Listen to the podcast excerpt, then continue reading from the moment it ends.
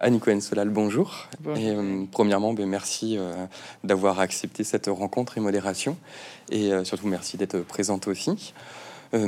donc, pour vous présenter brièvement, vous êtes historienne, vous êtes professeur aussi des, universités, vous avez été ancienne conseillère culture à l'ambassade de France à New York. Mhm. Aux États-Unis. Aux États-Unis, oui. Mhm. Et on vous doit aussi un, plusieurs ouvrages, un certain nombre d'ouvrages, et pour en citer peut-être quelques-uns qui me paraissent moi assez révélateurs aussi de votre pensée, c'est euh, une biographie très certainement l'une des plus exhaustives sur le marchand d'art euh, new-yorkais euh, Léo Castillo. La seule?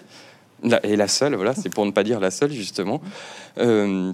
Ensuite, plus récemment, vous avez fait une étude aussi sur les peintres américains, avec un titre assez éloquent qui s'appelle Un jour où ils auront des peintres.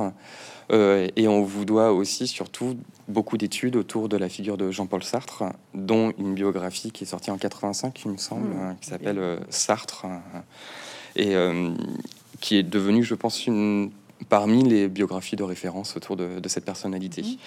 Euh, il y a un autre petit texte aussi que j'aimerais juste citer, parce que même si vous y avez seulement contribué, enfin vous faites une partie dedans, c'est euh, un livre qui est sorti aux éditions PUF, que moi j'aime beaucoup, mhm. euh, qui est La valeur de l'art contemporain, mhm. justement avec une, un terme qui peut paraître difficile aujourd'hui d'appliquer valeur à art contemporain pour beaucoup de personnes. Et je trouve que c'est assez brillant dans le sens où c'est synthétique, mais en même temps c'est un vrai essai sur ces questions contemporaines. En France, vu en, France, de France. C'est ça, vu de France, ouais. Mhm. Et là, donc aujourd'hui, par contre, vous allez nous parler et on va discuter autour de votre dernier ouvrage sur Marc Rothko. Et oui, et après, effectivement, il y a plein d'autres aussi, sur d'autres artistes, hein, effectivement.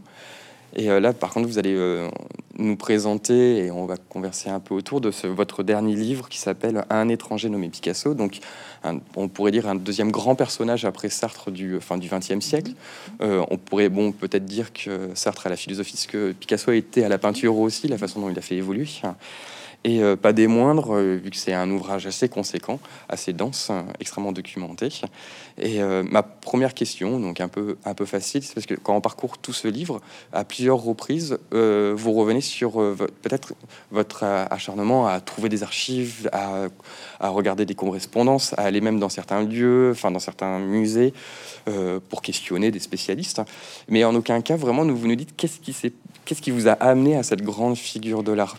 Pourquoi Picasso Qu'est-ce qui vous a fait arriver dans ce département des archives de la préfecture de, police euh, a été, qu'est-ce qui a cristallisé avant, en fait, en amont, ces recherches? D'accord. Alors, je vais vous dire d'abord que ce livre, c'est une enquête. Mm. C'est pas un livre dense, c'est une enquête mm. pleine de rebondissements qu'on peut lire comme un polar.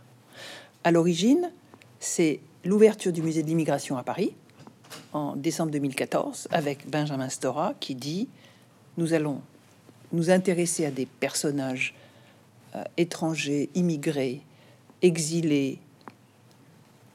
Et un d'entre eux, c'est Picasso, qui n'a jamais pu devenir français. Donc j'entends ça France Culture un matin. Et je me dis, c'est vrai, j'ai entendu dire que Picasso n'a jamais pu devenir français. Quand il a fait une demande de naturalisation en 1940, elle a été refusée. Et c'est là que je me suis dit, mais il faut comprendre pourquoi. Ça fait, c'est des choses qu'on savait, qui circulent, des informations qui circulent, mais on connaît pas, on n'a jamais fait, personne n'avait jamais vraiment fait l'enquête.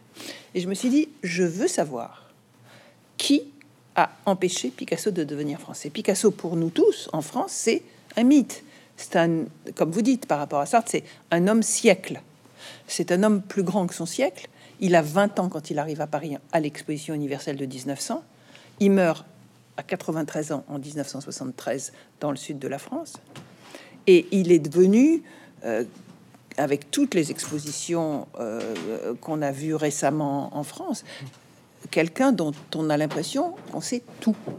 Euh, on a tout su de ces femmes, on a tout su de ces périodes esthétiques, etc. Mais quelque part, le développement du jeune Picasso, de 1900 à 1945, on ne le connaît pas. C'est quelque chose qui a été occulté d'abord par lui, et puis par euh, cet extraordinaire mythe qui s'est construit après avec l'ouverture du musée Picasso à Paris en 1985, l'apport de ses archives et de sa collection à la France. Voilà. Donc ce que j'ai fait, c'est que j'ai essayé de regarder en utilisant des fonds d'archives que personne n'avait encore analysés, comment, d'abord pourquoi on lui a refusé la naturalisation française et, comment il a vécu ces 40 premières années dans une France qui était en proie à des vagues de xénophobie au fur et à mesure des crises économiques. Et là, j'ai découvert des choses fascinantes, bien bien plus intéressantes que je ne croyais, parce que à côté du génie artistique, qui est peintre, sculpteur, euh, graveur, euh, photographe, écrivain, dramaturge, euh, grave, bah, tout. Tout, qui travaillait tous les jours, qui avait une capacité de production colossale. C'est peut-être un des peintres les plus productifs et les plus créatifs de son temps. Enfin, ça l'est. il y avait autre chose à côté qui, qui, nourrissait cette espèce de mécanique. Parce qu'il arrive à Paris en 1900, il sait qu'il est un génie. Et tout le monde le sait dans son milieu. À Barcelone, où, il, est jeune, jeune étudiant. Tout le monde le sait. Donc il arrive à Paris comme un bolide, convaincu de son génie, et hop, il se, tape la tête contre des, blocages, des obstacles, et puis d'abord des, questions d'ordre euh, d'ordre purement interculturel, comme on dit. C'est-à-dire qu'il ne connaît pas la langue, il ne connaît pas les codes de Paris, Comment on fait? Comment on fait quand on a, quand on a 20 ans, qu'on est convaincu de son génie et qu'on arrive dans une ville dans laquelle il faut déclarer à la préfecture de police ou au commissariat euh, le moindre de vos déplacements Comment on fait? Et, comment on fait quand on arrive dans une ville qui vous attire, mais, dans laquelle on ne sait pas circuler? Et en fait, Paris, pour le jeune Picasso de 20 ans, c'était un labyrinthe. C'était un, labyrinthe où on tâtonne. Et effectivement, ça se voit dans ses œuvres et, quand on regarde les œuvres en prenant comme je fais le point de vue du sujet, le point de vue de Picasso, au lieu de dire c'est bleu ou c'est rose, mais je me demande, moi, qu'est-ce qu'il ressentait. Et quand on se demande que ressentait-il, on se rend compte que dans ces tableaux du début, il y a des aveugles, beaucoup d'aveugles. Un aveugle, c'est quelqu'un qui, voilà, qui tâtonne. Et donc, Picasso, comment a-t-il organisé euh, son espace? Alors, par exemple, une des choses que j'ai trouvées euh, aux archives euh, du musée Picasso, qui m'ont été ouvertes par Laurent Lebon, des, petits carnets d'adresses minuscules mmh. avec tous les noms de tous les pays dans toutes les, dans toutes les villes. Et, en fait, euh, Picasso, il faut savoir, ne jetait rien. Il a jamais, il a jamais jeté un ticket de cirque. Il allait beaucoup au cirque. Il n'a jamais jeté. Et, et ce, que, ce que je trouve magnifique, c'est la manière dont, l'ensemble de ces objets du quotidien, je veux dire, euh, moi ça m'intéresse beaucoup. Les, les, euh, je dis souvent, je suis un détecteur de signaux faibles, mm. d'écouter ces, ces, petits détails qui font que on, construit sa vie comme ça, pas à pas. Et, voilà. Donc euh, Picasso, il, il, a, il a cherché dans son entourage les gens qui pouvaient l'accompagner pour conquérir cette ville et cette langue, etc. Et il a fait des, il a fait des choix magnifiques. Enfin, mm. ses premiers amis français, c'est Max Jacob, le poète, qui lui apprend le français. Après ça, c'est Apollinaire, évidemment, qui est ce immense poète qui avait bourlingué un peu partout dans l'Europe, qui mm. était totalement cosmopolite, qui, comme lui, était, enfin, qui était apatride, mais qui était né en Russie, enfin, qui était d'origine russe, mais avec un né à Rome. Donc, il, il avait, comme Picasso, ses cultures plurielles. Et, je pense que c'est très très important parce que Picasso, bien que né au 19e siècle, il a 20 ans en 1900, est un homme du 21e siècle. Et que tout ce que j'ai découvert dans ce livre, ce sont des outils pour le 21e siècle. Picasso est notre contemporain. Picasso a débordé vers le 21e siècle et toute personne qui, qui qui se débat dans les cultures plurielles, dans ses appartenances, dans ses identités, va trouver dans, ces, dans cet apprentissage de Picasso des clés pour aujourd'hui. Et je trouve ça assez, assez fascinant. Je, ne m'attendais pas du tout à ça. Euh, regardez, tout étranger qui arrive communique avec sa famille à de l'endroit d'où il vient. Donc j'ai demandé aux, aux archives Picasso, vous avez des lettres avec la famille? Je connaissais pas grand-chose. Et on me dit un jour, voilà, vous avez les lettres de Maria. Maria, c'était sa mère. Et on, je trouve ces trois énormes boîtes d'archives avec d'autres enveloppes, d'autres enveloppes. Et j'ouvre une à une ces 4000 lettres que la mère de Picasso lui envoyait quatre fois par semaine en lui expliquant qu'il était qu'elle l'adorait, qu'elle ne l'oublierait jamais malgré son départ pour la France. Bon, vous sentez là qu'il y a derrière ce jeune génie en marche un, un monument qui est sa mère. D'ailleurs, on a souvent découvert que derrière les génies, il y a une mère adorante, adulante, un enfant roi. Et c'était la même chose pour la mère de Sartre. Et, et donc, il y a cette culture, mais c'est en même temps une culture très archaïque, très catholique. Elle lui rappelle qu'il faut qu'il a qu'il écrive à son père pour la Saint José, à sa sœur pour la Sainte Dolores, qu'il faut qu'il vienne au mariage de sa sœur. ouais. Picasso n'en fait rien, Mm. Parce que tout étranger se détache de la culture d'origine et s'intègre dans la culture d'accueil.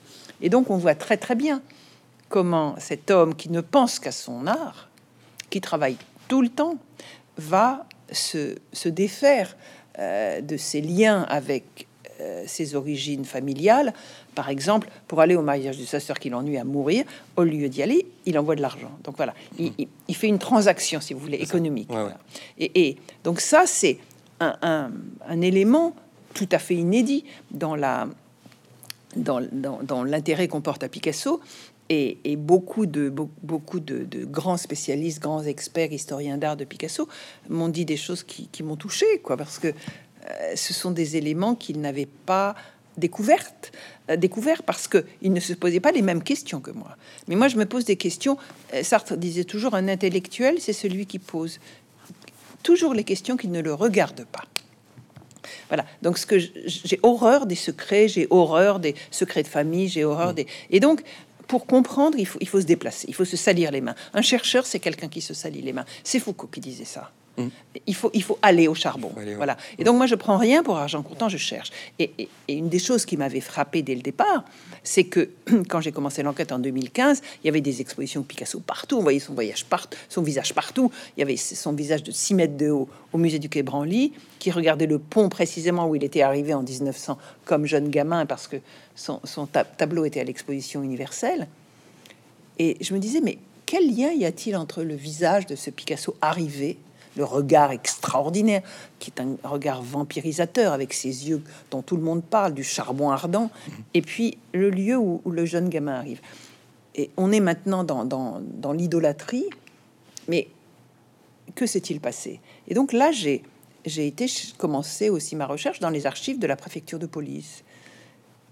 Et ça a été un choc absolu parce que derrière cette couverture rouge, vous avez vu la couverture de mon livre, elle est, Justement. elle est fabriquée Ouais. par un très grand euh, euh, des- designer qui s'appelle Philippe Appelwag, qui a travaillé à partir de la couverture. Donc c'était un dossier rouge euh, avec nu- le numéro Mm. et puis son nom, Ruiz Picasso Pablo. Non.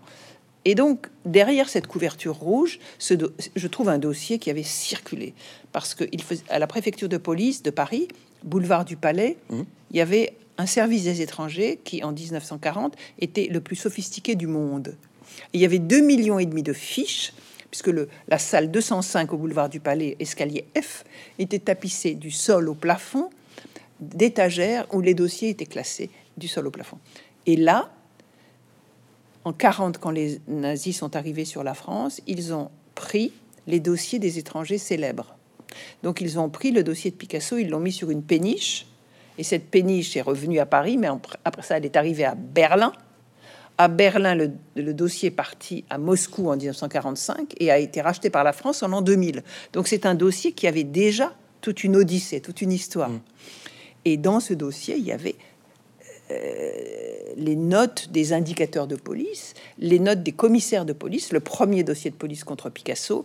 Et c'est là que j'ai compris à quel point la police avait été présente dans sa vie, tous les deux ans au minimum, tous les ans au maximum, avec des, des tampons espagnols, avec des empreintes digitales, avec des rencontres, des questions, des machins. C'était très très lourd.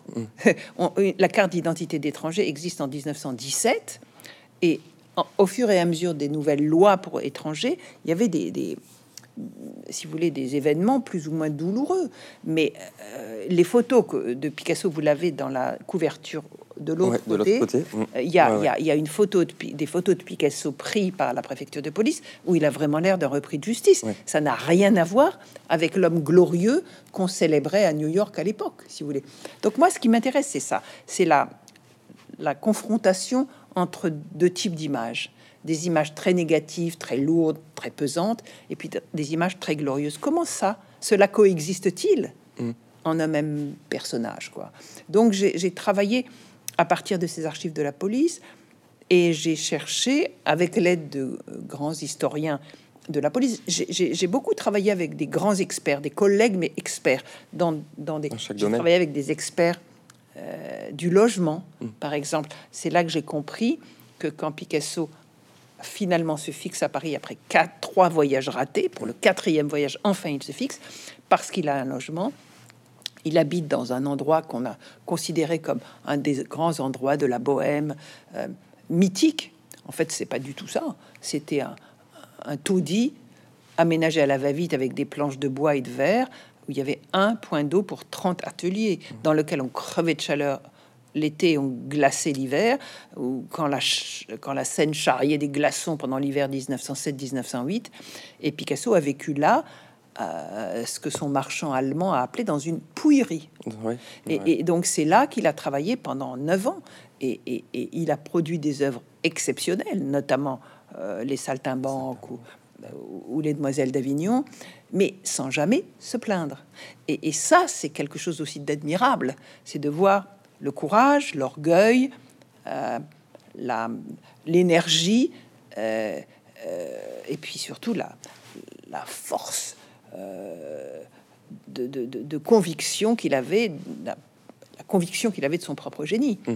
Et, et, en fait, un des éléments qui m'intéresse beaucoup. J'en ai parlé avec un, ami qui s'appelle François Hartog, qui est historien du temps. Il a fait Chronos et, euh, et, si vous voulez, François Hartog m'a expliqué que la police impose à l'étranger, avec ses demandes de, de, cartes, de, vérification de cartes, euh, de, comment s'appelle, de laisser passer mm. pendant, pendant la guerre, etc.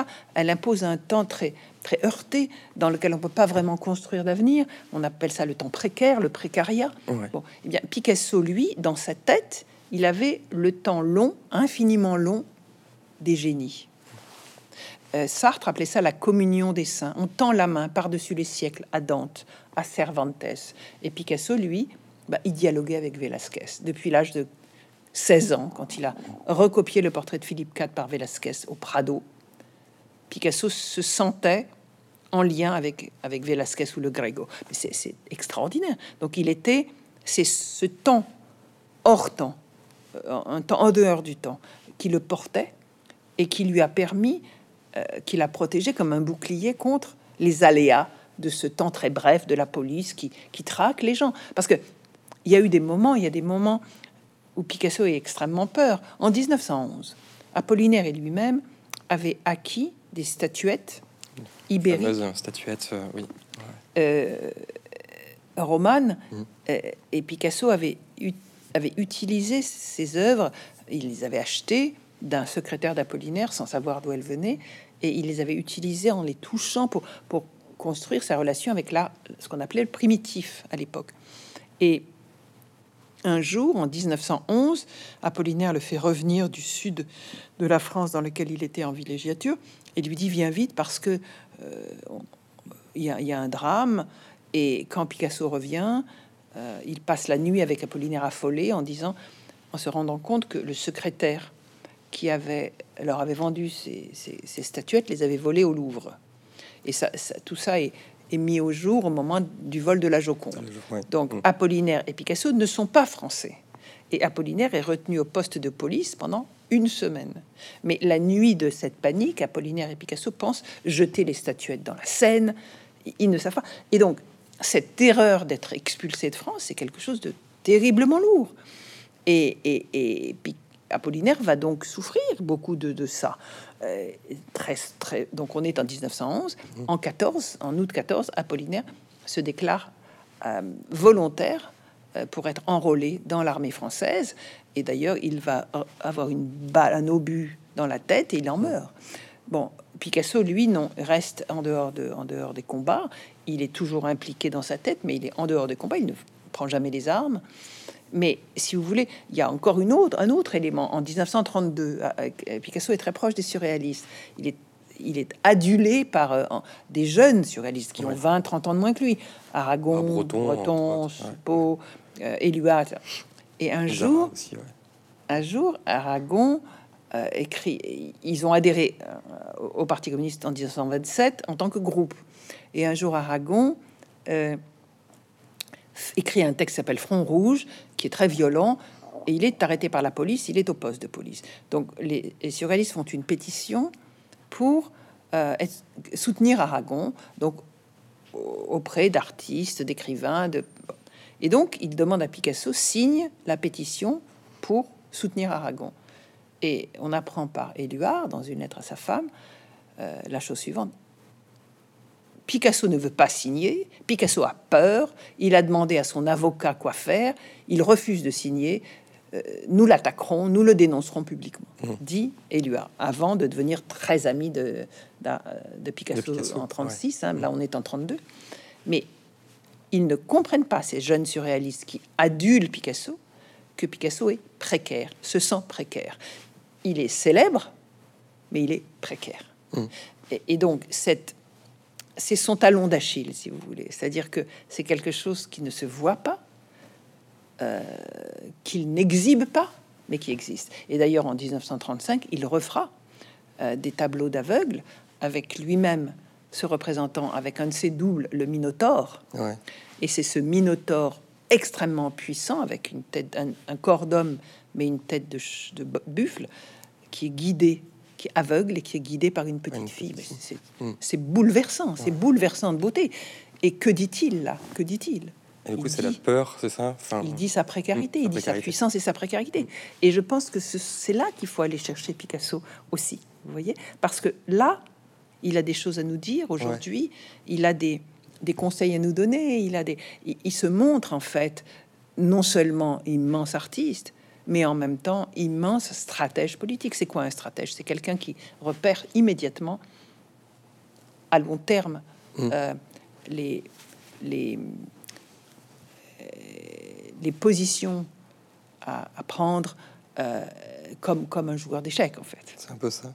Et justement, c'est ce qu'on ressent dans votre livre aussi. C'est le terme est peut-être pas approprié, mais on sent un Picasso indéniablement euh, génial, euh, un grand artiste qui va marquer son temps. On le sait déjà, même comme vous disiez, il le, il le savait aussi lui-même.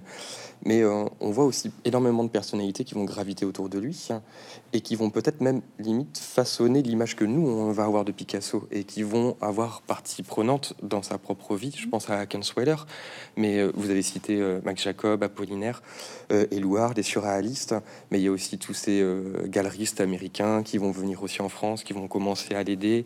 Euh, Il y en a aussi Pellequet, c'est ça, qui va l'aider financièrement. Enfin, Comment, comment il s'appelle c'est Pel- Max. Ah oui, euh, Pelker, ouais, oui. Pelker, oui. pardon. Non, mais autour de Picasso, vous avez raison. Il y a tout un réseau de gens méconnus, Mm. mais qui jouent un rôle capital. Le fabrique en quelque Voilà, sorte. c'est tout à dire. fait juste. C'est tout Mm. à fait. C'est très très intéressant. Moi, j'adore cette cette lecture, Euh, Jérémy. J'adore cette lecture. En fait, ce livre, il révèle des des gens méconnus. Et moi, je vais commencer plus tôt que vous. Je vais commencer en 1906, Mhm. parce que Picasso, donc ses premières années de misère à Paris, vont se solder par euh, ou, ou dans lequel il, il ne il n'arrive pas, comme il le voudrait, à prendre assez vite la tête de l'avant-garde parisienne. L'avant-garde, c'est donc c'était Cézanne qui est mort, mais c'est surtout Matisse, c'est Derain, etc. Matisse a 11 ans de plus que Picasso. Et au moment euh, du salon d'automne de 1905, avec l'arrivée des fauves, Picasso demande à sa mère de lui envoyer une mantille par un copain, un copain espagnol, et on pense, tout le monde pense qu'il va faire quelque chose d'aussi brutal que les fauves avec ces couleurs violettes, vertes, etc. Et en fait, non. Avec ça, avec cette mantille, il fait un, il fait un Velasquez. Il fait le portrait de Benedetta Canals qui ressemble à un Velasquez. Donc, il voudrait prendre la tête de l'avant-garde, mais il ne le peut pas. Et d'ailleurs, il y a des mécènes américains expatriés qui s'appellent Stein, et pour lesquels il a une commande du portrait de Gertrude Stein, qui est une poétesse américaine. Donc il fait ce portrait, mais il n'en est pas satisfait. Donc ces gens-là ont sur leur mur une collection extraordinaire. Ils ont le portrait de Madame Matisse par Matisse, le portrait de Madame Cézanne par Cézanne, et ils attendent le portrait de Gertrude Stein par Picasso. Mais Picasso ne peut pas terminer ce portrait. Il n'arrive pas à se sentir aussi, aussi euh, avant-garde que Matisse et Cézanne. Qu'est-ce qu'il fait? Son, vieux marchand lui donne, lui achète un fonds d'atelier pour 2000 francs. il part euh, et on lui, on lui conseille, ses amis de Barcelone lui conseillent un lieu absolument extraordinaire, loin de tout, un petit village des Pyrénées catalanes qui s'appelle Gossol, qui est à 18 km à dos de mulet de toute ville habitée, entre des montagnes extrêmement euh, immenses et euh, là, il va, il casse ses pinceaux, il, roule des toiles, et avec son ami Fernand, ils vont à dos de mulet plusieurs jours de trajet pour habiter dans ce minuscule village d'une centaine d'âmes devant la plus grosse montagne des Pyrénées catalanes qui s'appelle Pedraforca, mmh. qui ressemble au Canigou dans les Pyrénées du Nord, si vous voulez. Et il vit là pendant trois mois chez un vieux monsieur qui est l'aubergiste. Et cet aubergiste s'appelle Pep Fontvilla. C'est un, illustre inconnu euh, du grand public, mais c'est un homme qui va jouer un rôle capital pour Picasso. Pourquoi? Cet homme est aubergiste, mais en même temps, il est contrebandier. Dans ces villages, les, paysans, les, chasseurs vivaient de contrebande parce que c'était la seule manière qu'ils avaient entre les frontières françaises et espagnoles de, se procurer des denrées et là, la ville de Gossol était spécialiste du transport des parfums. Et donc, c'était pas des parfums, c'était des essences très raffinées qu'on transportait dans des fioles de, des toutes petites fioles de verre. Donc, le danger, c'était que le mulet euh, tombe et que les fioles de, d'essence de, de, parfum mmh. se détruisent. Donc, c'était un travail extrêmement difficile. Et sur cette, dans ce petit village, la police n'était jamais entrée. Et il faisait ça en contrebande, comme euh, il y a la contrebande dans la, à Andorre, si vous voulez. Vous voyez Et c'est une zone hors, hors douane. Donc Picasso, vivant dans ce village des Pyrénées, avait au rythme des saisons, euh, chez ce, ce, vieux monsieur, travaille, travaille, travaille comme d'habitude. Il fait un carnet qui est un carnet un peu d'anthropologue, les, comment les gens dansent, etc. Et puis peu à peu, sa représentation sa, euh, de l'autre, ses portraits, euh, deviennent peu à peu, s'éloignent de la figure euh, de la représentation et deviennent des archétypes. Mmh. Et donc, on voit le portrait de ce vieux monsieur qui, qui, qui s'éloigne de la représentation et ça devient très, très, très, très épuré, si vous voulez. Donc, c'est aussi une expérience existentielle, puisque Brodel a beaucoup parlé, Fernand Brodel a beaucoup parlé de la montagne. Il dit la montagne, la montagne c'est la montagne, c'est-à-dire aussi un pays pour gens libres, parce que tout ce qui pèse dans la société urbaine n'y pèse plus sur l'homme. Donc, quelque part, Picasso se sent transgresser le poids de la police parisienne avec les indicateurs qui l'ont suivi, euh, les demandes, etc. Et à un certain moment de son évolution pendant ces trois mois à Gossol, il écrit sur son carnet un ténor qui donne la note la plus haute de toute la partition de musique, moi, mmh. et il rentre à Paris. Il termine le portrait de Gertrude Stein en lui mettant un masque, africain, un masque euh, épuré, un, archétype, si vous voulez. Elle va devenir la poétesse féminine. Et puis, immédiatement, il devient, il commence à travailler, il commence à parvenir à transgresser euh, le canon de l'art gréco-romain occidental et avec l'aide de Braque, de, Georges Braque, qui a été formé, mm. absolument, qui a été formé par sa famille à l'artisanat français. Ils vont tous les deux construire une nouvelle forme de représentation qui va détruire la figure traditionnelle. Et c'est la grande période cubiste entre 1907 et 1914 qui est qui n'est comprise par personne en France, mmh. à part André Breton d'un côté et Canveller, donc un très jeune galériste allemand de 22 ans, formé dans la banque, qui lui est surtout formé par l'école l'école d'histoire de l'art allemande, qui était beaucoup beaucoup plus interdisciplinaire, avancée que, que l'école française, puisque euh, c'était des historiens d'art qui avaient voyagé, qui étaient anthropologues, qui étaient linguistes, qui étaient historiens, etc. En France, donc Picasso euh, subit un triple stigmate. Il est, un, il est étranger. Deux, il est soupçonné d'être anarchiste, mm. par erreur. Et trois, il est d'avant-garde. Or, en France, les deux institutions extrêmement puissantes à cette époque sont la police des étrangers, je l'ai dit tout à l'heure, et l'Académie des beaux-arts. L'Académie des beaux-arts qui est un résidu de la France de Louis XIV et qui continue à, à penser et à dire qu'il y a un génie français qui est supérieur à tous les autres peuples et que ce génie français se transmet par le bon goût français de mmh. l'équilibre. Ce qu'ils vont faire après avec Braque aussi, d'une certaine façon. Oui, exactement. En dirigeant comme euh, un génie français au détriment de Picasso pour le cubisme. C'est exactement ça. Et donc Picasso, en fait, lui, ce qu'il cherche à faire, c'est à démolir le chef-d'œuvre traditionnel, et c'est ça qu'il va faire avec Les Demoiselles d'Avignon, qui est une machine de guerre contre la représentation traditionnelle et la tradition gréco-latine française. Quoi. Donc en fait, euh, la période cubiste, reconnue par ce marchand Canveller, vendue par le marchand Canveller dans tout l'Europe de l'Est, c'est-à-dire l'Empire austro-hongrois, on est avant la Première Guerre mondiale, l'Empire austro-hongrois, l'Empire allemand et l'Empire russe, euh, Picasso se développe très bien euh, auprès de grands historiens d'art, auprès de galeries, auprès de collectionneurs, auprès de musées, et il est, il devient riche. Enfin, en 1914, c'est un homme très riche. Après, donc, ça se développe aussi un peu aux États-Unis. Et puis arrive la guerre de 14. Et que se passe-t-il? Kahnweiler, qui est allemand, devient Bosch, devient mmh. ennemi, et tout son fonds est séquestré. Donc Picasso perd 700 œuvres qui étaient les périodes, euh, sa période héroïque du cubisme, même le cubisme euh, qui est le cubisme des papiers collés, qui est la chose la plus folle qui soit. Et donc, il perçoit ça comme une amputation terrible. C'est une très, très grande violence pour lui. Et donc, à partir de là, euh, quand il sort de la Première Guerre mondiale et pendant, il va tenter de se protéger de ce, de ce, coup près du national en, rejoignant des groupes qui sont plus ou moins euh, transnationaux, comme les ballets russes de Diaghilev, mmh. les ballets mondains d'Étienne de Beaumont, les surréalistes, et puis après, donc, c'est son travail euh, pour les républicains espagnols au moment de la guerre d'Espagne. Justement, c'est on, voit un Picasso qui euh, guette de loin la politique et n'y touche pas beaucoup.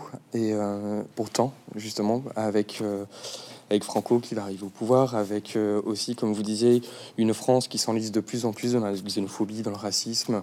la Seconde Guerre mondiale n'est pas très très loin, le régime nazi non plus. On voit un Picasso qui là, par contre, va prendre les armes, qui vont être ses pinceaux, et, euh, et s'engager dans un discours artistique et politique. Euh, ça va être la grande période. D'ailleurs, vous avez, il y a un chapitre dedans qui est extrêmement beau. Après, c'est subjectif parce que j'aime beaucoup cette œuvre qui est Guernica. Mm-hmm.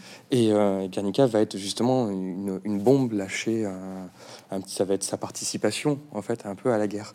Et on découvre un, Picasso quand même aussi très ambigu parce que à une période aussi où il, il prend position il est aussi ami avec des personnes qui, elles, prennent plutôt position pour le futur occupant. Ou tout ça. Enfin, il y a des zones d'ombre, on, trouve chez Picasso, par exemple son amitié avec Jean Cocteau, qui est pourtant à des années-lumière de ses convictions personnelles, euh, et encore avec, euh, avec peut-être d'autres personnes de la scène artistique qui, euh, eux, sont peut-être plus du côté non révolutionnaire et plutôt nationaliste français. Est-ce que c'est euh, qu'est-ce qui va se passer justement chez Picasso euh, avant Guernica en fait, avant qu'il prenne conscience qu'il faut quand même même la peur. Vous avez parlé de la peur et là en fait il outrepasse cette peur de ne plus être un, de ne plus être un, un immigré en France et d'être rapatrié chez lui. Au contraire, en fait, il marque son nom, lui devient plus ou moins visible et il s'engage réellement. Est-ce que vous pouvez peut-être qu'est-ce qui se passe Oui, c'est très, c'est très intéressant ce que vous soulignez là. Euh, il, il, faut il faut toujours garder en tête que Picasso, il a un sens de l'opportunisme. Mm. Donc, son amitié avec Cocteau, elle est opportuniste. Voilà. En 1917, elle est opportuniste. De la même manière que son adhésion au Parti communiste en 44 aura une dimension opportuniste. Il a des, il a le cœur à gauche, comme on dit, mais voilà.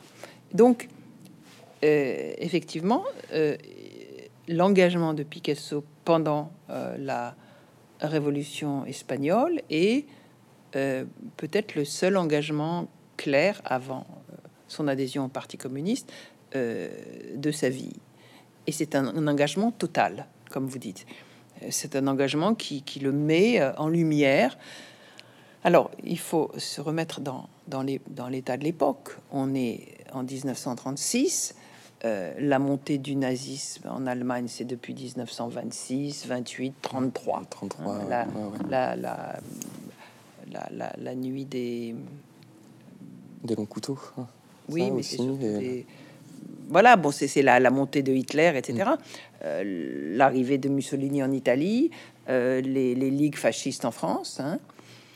Donc, on a une Europe qui est bouleversé par la montée de ces, de ces groupes euh, xénophobes et nationalistes. En Espagne, euh, effectivement, il y a Franco qui, qui, montre son nez, mais surtout, euh, Picasso donc n'hésite pas une seconde, et de toute façon, il est pour les républicains espagnols, d'autant que ces républicains espagnols vont le nommer directeur honoraire du Prado, qui est quelque chose. Et alors, il tente de le faire venir en Espagne. La dernière fois que Picasso y va, c'est 1934. Donc en 36, il ne retourne plus en Espagne. Et euh, il y a, euh, c'est l'époque du Front populaire en France, avec un parallèle entre le Front populaire en, France et les républicains au pouvoir en Espagne. Mais c'est surtout que le gouvernement espagnol lui commande pour le pavillon espagnol de l'exposition universelle de 1937 une œuvre majeure qui va orner ce pavillon. Donc, c'est pas indifférent pour Picasso d'exister à Paris, où il n'existe pas dans les musées français, puisque je le dis et je le répète, hmm. la, Picasso est invisible en France. Les musées français, les gens qui travaillent dans les musées français sont hostiles au cubisme, sont hostiles à Picasso. Donc, pendant l'entre-deux-guerres, il est très visible aux États-Unis. Avant la Première Guerre mondiale, il avait été très visible dans l'Europe de l'Est. Mais là, il est invisible en France. Et je pense que c'est pas indifférent pour Picasso, cette commande d'exister au pavillon espagnol de l'Expo universelle à Paris en 1937. Donc, il se pose quelques, plusieurs questions pour savoir quoi, présenter. Et au début, il pense représenter un atelier avec un nu. Et puis, c'est précisément l'attaque par la Légion Condor, c'est-à-dire le lien entre les bombardiers allemands et les bombardiers espagnols, l'attaque d'une petite ville basque qui s'appelle Guernica avec un K, un jour de marché, un jour de soleil et un jour de marché, et le bombardement de populations civiles qui détruit la ville, c'est cet événement-là qui va immédiatement mobiliser Picasso. Vous savez, dans la vie, il y a, y a des rythmes différents. Quelquefois, on est paresseux, on attend, et puis quelquefois, on, agit brutalement, comme si on avait été piqué. Et là, Picasso, immédiatement, il, il intervient. On voit très bien comment il fait un, petit dessin sur un, exemplaire du journal ce soir, euh, ce jour-là, le jour de Guernica. On voit comment il travaille sur ces, sur ces journaux à partir de cette, de cette horreur mm. euh, dont il voit la photo dans les journaux. Et ce qui est complètement fascinant, c'est que en moins de trois semaines, Picasso va produire ce, cette fresque, cette toile qui s'appelle Guernica. Et alors, les sources sont multiples, c'est pas par centaines, c'est par milliers qu'on peut les compter les, dessins préparatoires sont multiples. Mm. Il y a eu une très très très belle exposition au musée Picasso sur, sur, Guernica, mm. dans laquelle on n'avait pas la toile, puisqu'elle se trouve au musée Reina Sofia de Madrid. Donc il y avait simplement une reproduction. Mais il y avait mm. quelque chose de très beau, c'est le châssis de cette toile. Parce qu'à l'époque, Picasso avait déménagé plusieurs fois et qu'il habitait dans un atelier rue des Grands Augustins à Paris, près de la Seine, euh, près du boulevard Saint-Michel avec une nouvelle amie qui s'appelait Dora Maar, qui était photographe surréaliste. Indépendante. indépendante, très indépendante, très politisée. Et moi, je pense que l'influence de Dora Maar est très importante mm. dans cette œuvre. D'ailleurs, on, lui avait commandé des photographies de l'œuvre en devenir hein, qu'elle a faite. Et c'est passionnant, mm. le travail documentaire qu'elle a fait pour montrer euh, l'apparition de la tête de cheval, de l'apparition de la main, l'apparition de la femme. Donc, cette œuvre, euh, elle a été très très bien analysée euh, dans le catalogue Guernica, et on voit que Picasso puise à mille sources, mm. et, et, la manière dont il va intégrer, évoluer, modifier cette œuvre qui est en fait en noir et blanc, en noir, blanc et gris. Donc elle est, elle n'est pas en couleur et elle est, elle ressemble à une photo. Elle est photographique. Oui, ah, elle ressemble à une, photo surréaliste, c'est mm. évident. Donc les, les corps, les mains, il y a, y a des réminiscences des maternités chrétiennes, il y a des réminiscences euh, des, des, des, des, œuvres. Euh, des, des, des, œuvres du Gréco, bien entendu, des œuvres de Goya, bien entendu, enfin, des réminiscences euh, multiples. Et, et, la manière dont cette œuvre est fabriquée dans cet atelier dans lequel elle ne tient pas, où elle doit être tordue un peu. Euh, il y a quelques photos euh, de Picasso sur son escabeau, enfin bon. Mm. Et la l'énergie, la, la détermination, la, violence avec laquelle il passe à l'acte, en fait, c'est passé à l'acte. Euh, c'est ce que je disais. Mm. Euh, il y a des temps différents pour un individu et il y a des moments où on passe à l'acte. Euh, un divorce, c'est beaucoup de doutes et puis un jour on passe à l'acte. Un suicide, il y a beaucoup de doutes et un jour on passe à l'acte. L'adhésion à un parti communiste, il y a beaucoup de doutes et un jour on passe à mm. l'acte. Là, c'est un homme qui est travaillé par des, par des intérêts, par des... et tout d'un coup, il passe à l'acte. Et ça, je pense que c'est le, grand chef-d'œuvre. Les chefs-d'œuvre de Picasso, il y en a énormément. Il y a les Saltimbanques, il y a 1905, il y a les Demoiselles d'Avignon 1907, mais Guernica 1937. C'est et, et, cette œuvre qui va être présentée dans le pavillon espagnol euh, de l'exposition universelle à Paris en 37 est un monument parce que elle rend compte de manière universelle et de manière archétypale de la brutalité du fort contre le faible, de la brutalité du, euh, du fasciste contre, contre des populations civiles désarmées. Mmh. C'est monstrueux, je veux dire. Et il se trouve que là, il y a chez Picasso à la fois euh, l'homme cultivé, parce que c'était un homme immensément cultivé. Il connaissait tout de son temps. Il avait lu Bergson, il avait, il savait ce qu'avait fait Einstein, il, a, il, a, il connaissait le, cinéma, il connaissait l'aviation. Il était au fait de tout. Tout circulait chez lui. Et donc là, il a, il va intégrer cette horreur euh, du fort contre le faible, euh, cette, cette terreur de l'arrivée des fascismes en Europe, et puis cette position privilégiée qu'il a mm. euh, par euh, ce que les républicains espagnols lui ont offert, cette opportunité de s'exprimer au nom du peuple espagnol et devenir directeur honoraire du Prado. Donc ça va produire cette, cette somme qui immanquablement va devenir l'étendard de la résistance à tous les fascismes. Mm. Parce qu'à l'époque, il faut se remettre dans l'époque, à l'époque, on, on pensait que c'est l'Espagne qui allait sauver l'Europe de la montée d'Hitler, de Mussolini et des autres. On pensait que c'était l'Espagne. Et donc là, euh, quand, quand, quand, les républicains ont été défaits par Franco, quand la création de l'Axe a eu lieu, euh, ça a été une tragédie pour Picasso. Et effectivement, donc l'œuvre est partie. Elle a elle a été, elle a voyagé dans les musées d'Europe, elle a voyagé dans les musées des États-Unis, en Angleterre, etc. Et, ça a été un moyen de financer le soutien aux républicains espagnols. Et Picasso là a fait des gestes, là encore, qu'il n'a jamais exhibé, qu'il n'a jamais, dont il s'est jamais vanté, qui étaient des, des, choses extrêmement généreuses pour aider à, à trouver de l'argent pour les républicains espagnols.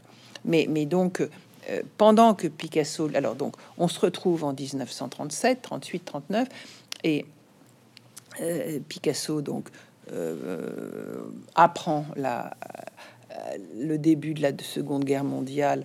Il est à Royan mmh. et tout d'un coup, il arrive une lettre du commissaire de police de Royan, Monsieur, veuillez passer à mon commissariat. Hmm. Et le commissaire de police de Royan lui apprend, vous êtes étranger, vous avez besoin d'un sauf-conduit si vous voulez vous déplacer. Donc encore une fois, il est, il est bloqué. Hmm. Et là, euh, c'est quelques mois plus tard euh, que Picasso fait une demande, on est le 3 avril 40, une demande de naturalisation française. Monsieur le garde des Sceaux, j'ai l'honneur de hmm. vous demander ma naturalisation française et je paierai les droits afférents à ce saut. Et on voit cette signature magistrale. Elle est dans, à l'intérieur de la à l'intérieur, oui. Une signature tellement belle qu'elle, qu'elle, ce qui saute aux yeux, c'est qu'il est sûr oui. que ça va être accepté. Que ça va être accepté. D'accord. Mm. C'est, magnifique.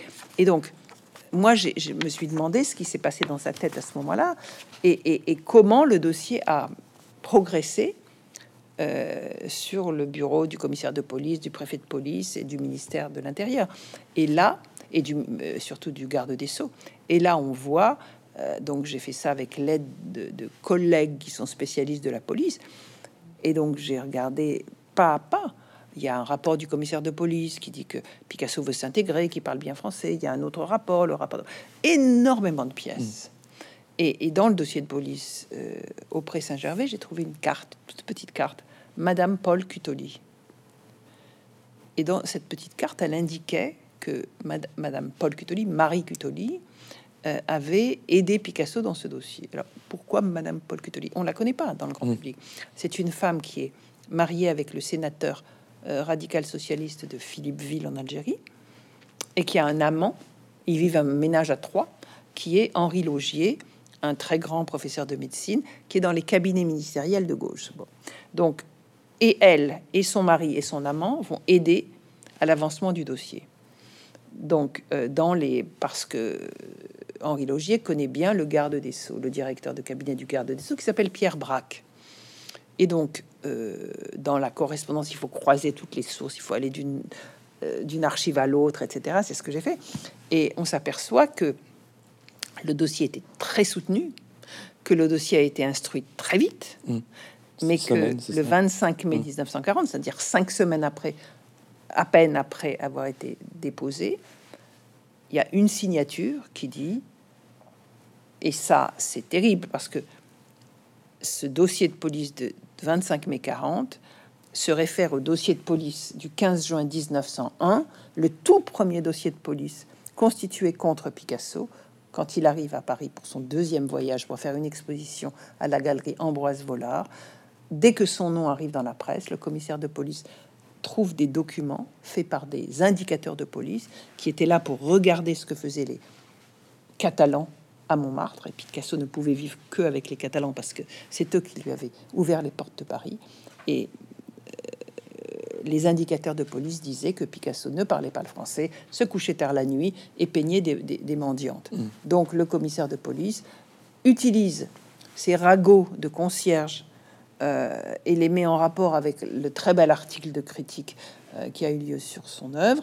Et il va dire, puisque Picasso habite chez son marchand qui est soupçonné d'être un anarchiste, il est anarchiste. Mm. Donc de 19, dès, 1901, Picasso est pris au piège de la police française qui le soupçonne d'être anarchiste, parce qu'il habite chez un anarchiste. Et donc, en 1940, c'est ce rapport, ce tout premier rapport, qui va être réutilisé. Hein. Voilà et, il se termine par euh, Picasso euh, n'est pas patriote, euh, tel qu'il est, il est dangereux pour la France, et je ne conseille pas qu'il devienne français. Donc il est dangereux pour, pour la naturalisation française. Et donc il y avait une signature. Voilà, c'est la fameuse signature. Alors, qu'est-ce que vous en pensez ah, C'est là, là, où, déjà dès le début, comme vous dites, c'était, on est plus on a dans, les mains un livre d'histoire de l'art, un livre d'histoire, un livre limite peut-être aussi de, de sociologie de l'époque, mais surtout une enquête. Et là, on arrive un petit peu à la fin du livre où euh, on sent votre, votre obstination à trouver ce personnage derrière cette signature. Et euh, on est, c'est comme si on découvrait dans un polar celui qui a commis le crime. Et, justement, donc c'est un fameux Émile Chevalier que vous trouvez. Un fameux et pas très fameux. Alors, et pas fameux, non. Mhm. Mais c'est juste une personne qui va être à l'origine justement de cette non-naturalisation de, Picasso. Et vous dites, bon, un impressionniste un peu minable, un artiste euh, un peu, enfin, laissé de côté, très frustré. Euh, d'abord, c'est un, commissaire de police. Et commissaire de police. Et, euh, et, il a été aussi, vous dites, secrétaire de la Société des, arts, des artistes français. Mhm. Et d'ailleurs, il va essuyer après un, procès, d'ailleurs, que vous mettez totalement à l'intérieur. Et c'est ce personnage est et a été dangereux pour Picasso, mais il est fascinant. La façon dont vous l'amenez, en fait, on ne pense pas en fait ça va être que ça va être qu'une personne qui va être à l'origine de, de, ça.